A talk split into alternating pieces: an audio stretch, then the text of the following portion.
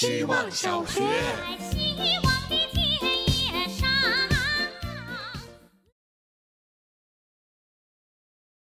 大家好，我是小怪物。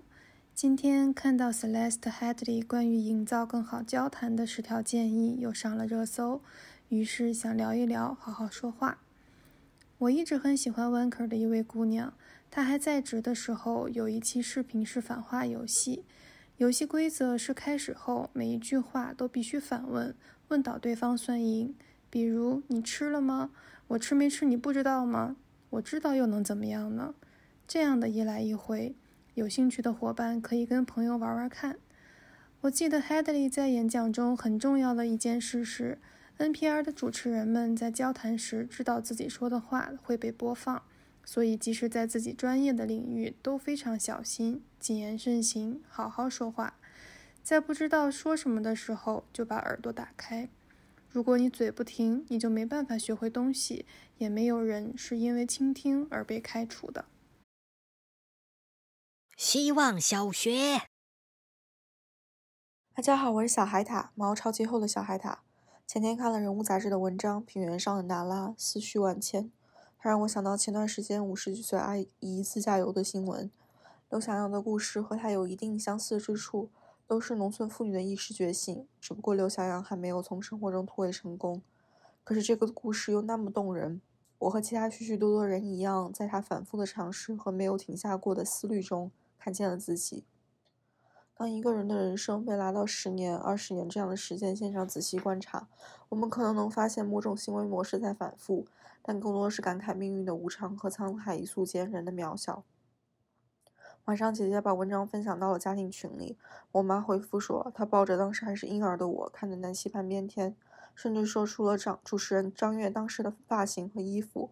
过了一会儿，她说，所以我之前一定要从老家离开，宁要痛苦，不要麻木。然后说到一些遗憾，感慨就是命啊！我不知道怎么表达心里的震撼。刘翔阳的故事对我而言是遥远的，但是那也是我妈妈的人生。长江三角洲一个工业小镇里的娜拉。希望小学。大家好，我是小雨滴。今天被三海刷屏，我看到了很多讨论关于住房难、教育难等问题对开放三海的阻碍。无论男女，大家校园经济压力让人不敢生，当中有不满，有嘲笑，有恐慌。尽管两性拥有相似的情绪，但我觉得不同性别在感受上的程度是不一样的。女性作为生产和哺乳的主体，生理上所受到的影响，往往会持续几个月乃至几年。虽然三孩不是一个强制性政策，但即便不生育，女性依然面临着一些别的压力。比如就业，用人单位在招未育女性时比较慎重。如果考虑到女性有可能生三个孩子，招聘时可能更加严苛。我也是到二十五岁后，听女性朋友们说起她们的求职经历，才发现这种女性就业歧视阴云逐渐笼罩在我们头上。这些时候，对于女性来说，受到影响的已经不仅仅是生育的自由，而有可能是任何选择的自由。希望小学。大家好，我是小哥。今天一分钟的主题是越往后越难。早上六点起床去练车，中午回到公司是真累。吃完饭一不小心睡了一个半小时，醒来恍惚感叹道：“不就六点起个床吗？”可这就是身体反映出的实情。因为消化的比从前慢，所以常常提醒自己不要吃太饱。因为熬夜恢复周期变长了，所以所有的事情都得因为时间有限而重新慎重思考。因为地心引力，皮肤组织渐渐往下慢慢松散，所以不得不用各种方式动起来，以期待延缓衰老的过程。总之，做的都是更年轻的时候我们不会主动去做的事，想想就难受的事。这不就是人生的底层逻辑吗？越往后越难。